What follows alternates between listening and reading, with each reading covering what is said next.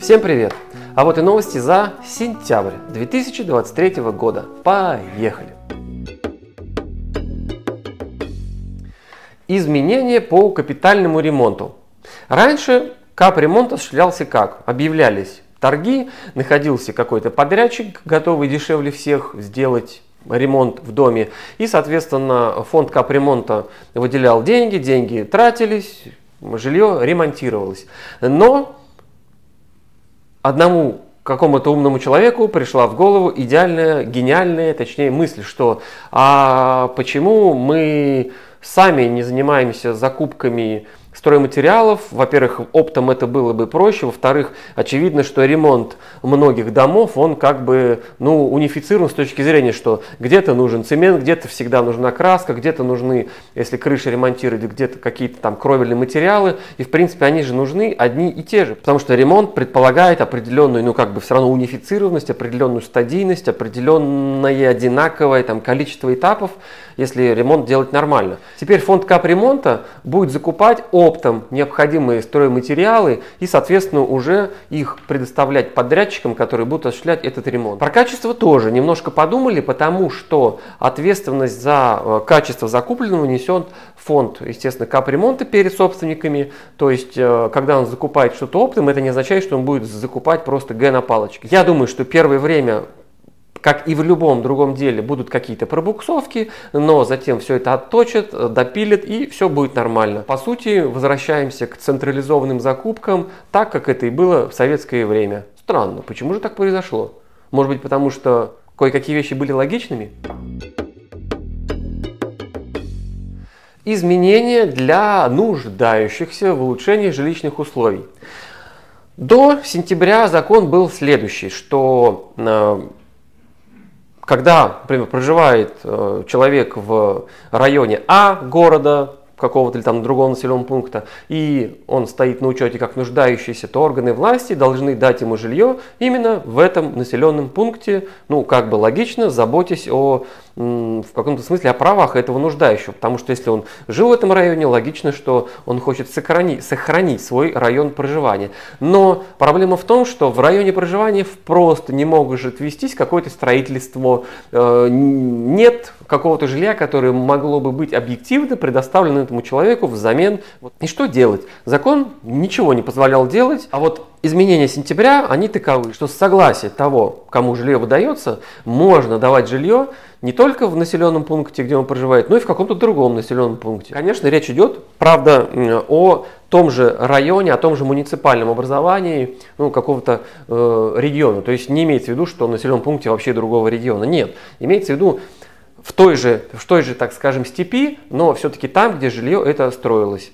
Таким образом, те, кто проживал в аварийном жилье и э, может и мог рассчитывать на переселение в какое-то жилье, теперь получат больше возможностей, которых раньше не было.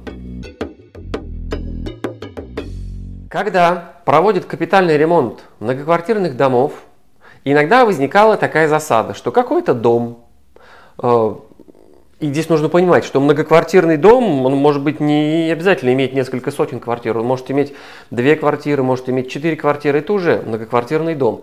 И таких домов в России Э, много, и некоторые из этих домов являются объектами, так скажем, культурного наследия. То есть э, в сфере, ну, там, из каких-то архитектурных моментов, может быть, там жил какой-то великий человек.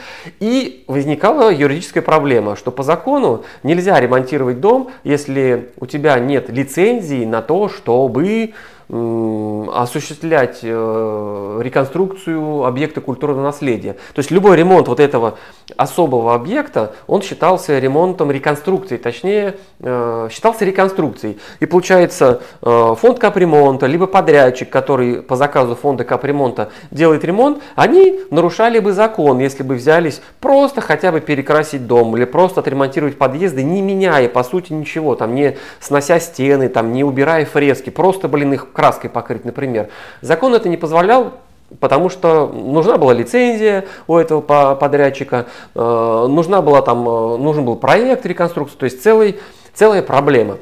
И вот с сентября этого года установили, что для целей ремонта многоквартирных домов, если не меняется, так скажем, э, ну, суть объекта, да, не сносятся стены, не убираются там фрески, а просто обновляются, то такой ремонт не считается реконструкцией, для этого никакая лицензия не требуется, и как бы все нормально. Теперь эти дома тоже попадут в план ремонта и могут ремонтироваться в общем режиме. Детям тех родителей, которые участвовали в спецоперации, теперь предоставляется возможность уйти с платного обучения на бесплатное. Таким образом, государство говорит свое спасибо родителям таких детей. Мы говорим, естественно, о бесплатном обучении, естественно, э, про бюджетные места, то есть э, в государственных э, вузах, но не в частных. Заканчиваются битвы для пассажиров поездов, когда э, иногда, не всегда, конечно, у нормальных людей проблем с этим не было, но были э, случаи, когда э, возникал спор о том, как же пользоваться столом, который располагается между двумя нижними полками. Может ли этим столом пользоваться пассажир, едущий на верхней полке, в каком режиме, сколько раз в день и прочее. И вот теперь РЖД поменяла правила перевозки, указав прямо, что пассажир верхней полки вправе пользоваться все-таки столом как, в определенное время для того, чтобы поесть. И именно прописывается, что, во-первых, утром может есть с 7 до 10, ну, и имеется в виду не все три часа, а только полчаса, то есть полчаса в период от с 7 до 10. А вечером с 19 до 21 тоже не более полчаса, а в обед ему дается целый час, чтобы поесть с 12 до 15. Все вы, наверное, помните историю, когда отравилось приличное количество людей сидором. Как оказалось, сидор был вовсе э, сделан на коленке в гараже из непонятных э, материалов. И неудивительно, что люди потравились. И вот э, в борьбе со всей этой историей власти вводят следующее, что теперь будет реестр пива, пивных напитков, сидра, пуаре и медовухи.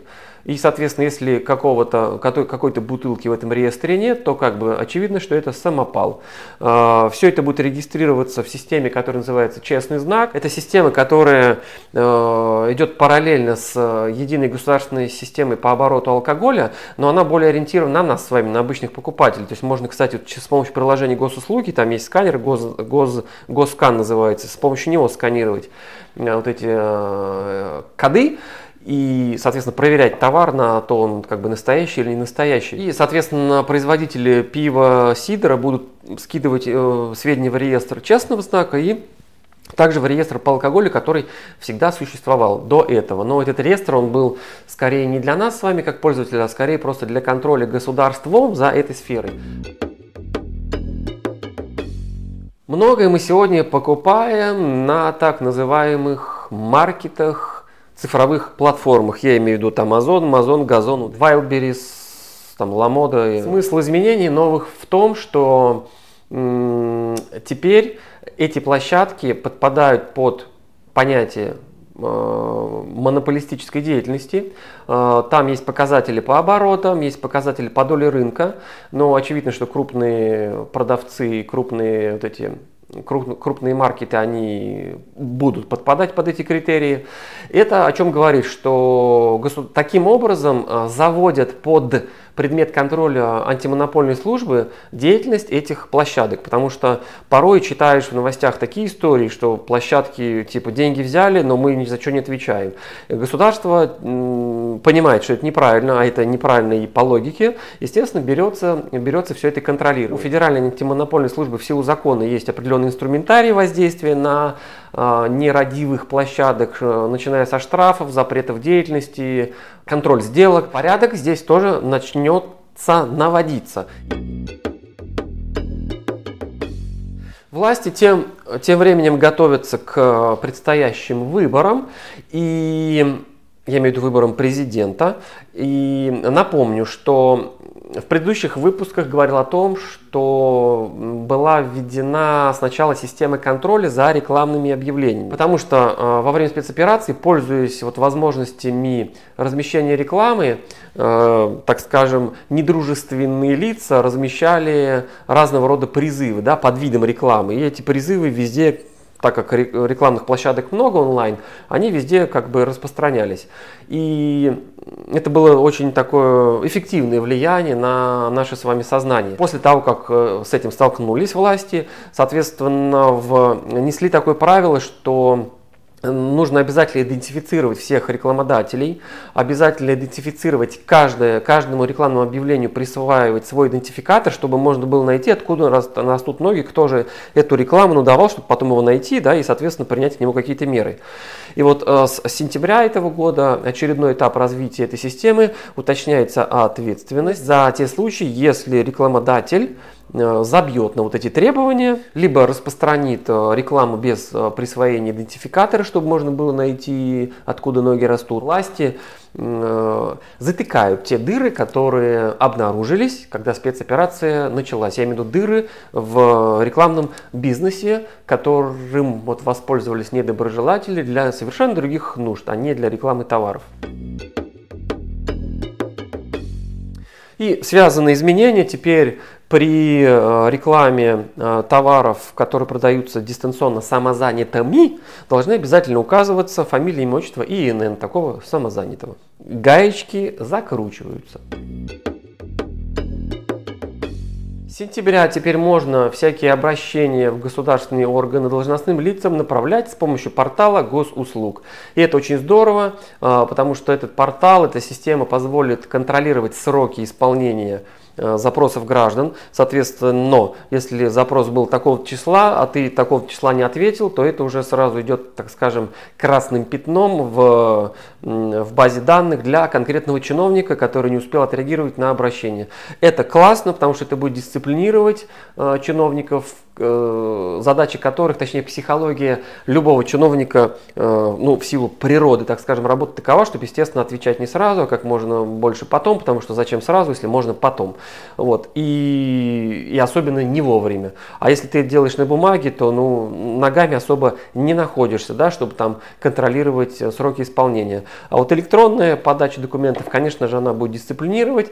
И самое главное, э, нужно меньше каких-то моральных, ментальных сил, чтобы Э, элементарно подать жалобу. Придешь физически, тебя там еще и не примут, очередь стоишь и уже сто раз подумаешь, а нужна ли тебе эта жалоба. А когда подаешь онлайн, ну, здесь что, два клика, э, распечатал жалобу, да, подписал, скан отправил, либо там текстом набрал, в зависимости там, от функционала, какой будет предоставлен площадкой. И все, это быстрее, это эффективнее, и, соответственно, это больше проблем для чиновников, которые э, фигово занимаются своей работой, потому что если жалоб много, наверное, в сфере, которую чиновник обслуживает, явно что-то не в порядке. Изменения по налогам. Теперь возможен разовый налог. При этом э, на основании этой, э, вот этого положения, что возможны разовые налоги, принят закон о сверхприбыли, э, с которой государство хочет иметь дополнительную денежку. Логика в этом есть. Идея законодателя как бы в чем, что раз государство дает вам возможность получить сверхприбыль, то, пожалуйста, поделитесь этой сверхприбылью с государством. Айтишники теперь могут брать кредиты на приобретение жилья без учета своей зарплаты. Для военнослужащих, а также для мобилизованных э, власти предусмотрели еще одно поощрение, что теперь будет 100, э, идти доплата за выслугу лет в размере 100% пенсии за выслугу лет. То есть э, задача государства, ну, как бы понятна. Если ты уже служишь, у тебя опыт есть, вот мы стимулируем тебя, даем дополнительную денежку, но, пожалуйста, послужи во время спецоперации. А говорю, что речь идет о тех, кто уже получал пенсию за выслугу лет. Таким образом, как бы стимулируется привлечение именно опытных военнослужащих, а не совсем зеленых ребят. Изменения в цене ОСАГО. А, изменение следующее, что для жителей новых регионов будет пониженный страховой тариф 0,68 коэффициент. Для мотоциклов и легковых автомобилей э, лиц, кто из недружественных стран, коэффициент 1,7, а для иной техники коэффициент вообще 30. власти разрешили теперь показывать официальные документы с экрана мобильного телефона именно из приложения госуслуг. И прям есть такая фраза, что вот это предоставление в электронной форме приравнивается к предоставлению указанных документов. Дается, конечно, время определенное на то, чтобы это все заработало, чтобы все ведомства успели внести изменения в свои внутренние регламенты это три месяца еще смело добавляйте. Но сам факт, что скоро вместо паспорта мы будем предоставлять э, экран мобильника, очень, очень интересен, очень очень непривычен. Конечно, тут вопросы, как быть в случаях, когда тебя остановили где-то, где нет интернета. Ну, с другой стороны, можно, наверное, скриншот показать с этого приложения. Да? Зашел в фотки, показал, что вот у меня паспорт, там же всякие номера, все это есть, а, соответственно, у сотрудника есть возможность все это проверить. Ну, на самом деле удобно, потому что, откровенно говоря, вот этот штраф за отсутствие, например, водительского удостоверения, ну, как бы что за глупость? Раньше этот штраф был нужен, потому что инспектор в моменте не мог проверить, а э, действительно ли у тебя выдано удостоверение, кроме если не видя само удостоверение. А сейчас зачем? Государство и так знает, что есть у тебя удостоверение водительское, даже если ты его с собой не водишь. Э, не возишь. Инспектор зашел в базу и проверил, да, у тебя есть удостоверение, молодец. Поэтому я думаю, что следующим шагом будет вот э, ликвидация этих штрафов за отсутствие документов на физическом носителе, потому что, ну, как бы, а, а зачем, чтобы что? Государство и так может зайти и конкретно чиновник в базу данных и проверить, есть у меня документ или нет, и зачем мне его возить с собой. Непонятно. Но тенденция Прикольная тенденция, приятная. Действительно, мобильный телефон скоро будет еще большим центром нашей жизни и еще большей ценностью, чем является сейчас. Сотрудникам силовых ведомств, те, кто участвовал в спецоперации на территории новых регионов, будут в автоматическом режиме выдавать удостоверение ветерана боевых действий. Также ветеранам боевых действий, которые участвовали в СВО, в беззаявительном порядке будут выплачиваться соответствующие ветеранские денежки. На этом все. До встречи в следующем выпуске.